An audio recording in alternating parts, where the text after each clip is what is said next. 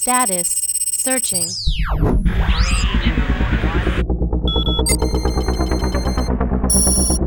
Magnify.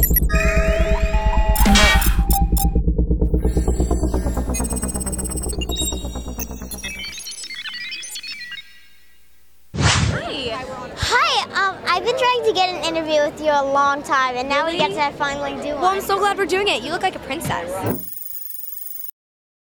Thank you. You look beautiful. Thank you.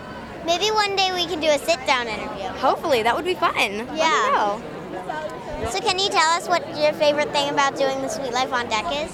My favorite thing about doing the Sweet Life on Deck, well, obviously I work with some pretty funny people.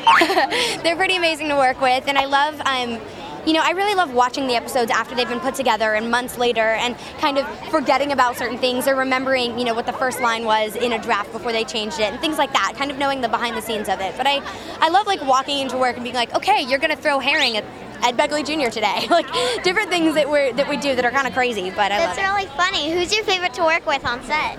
I really like working with Phill Lewis. calls Sure. Phill Lewis, who plays Mr. Moseby, he's always like hysterical, and whether he's acting or whether he's just sitting down, he can just say one thing and just crack us all up. He's brilliant, and I love him. And we have a multitude of amazing directors, and I don't know, just working with everyone, they're all brilliant. Whose nights are more fun, Cole or Dylan? It depends on the day. Depends on the day.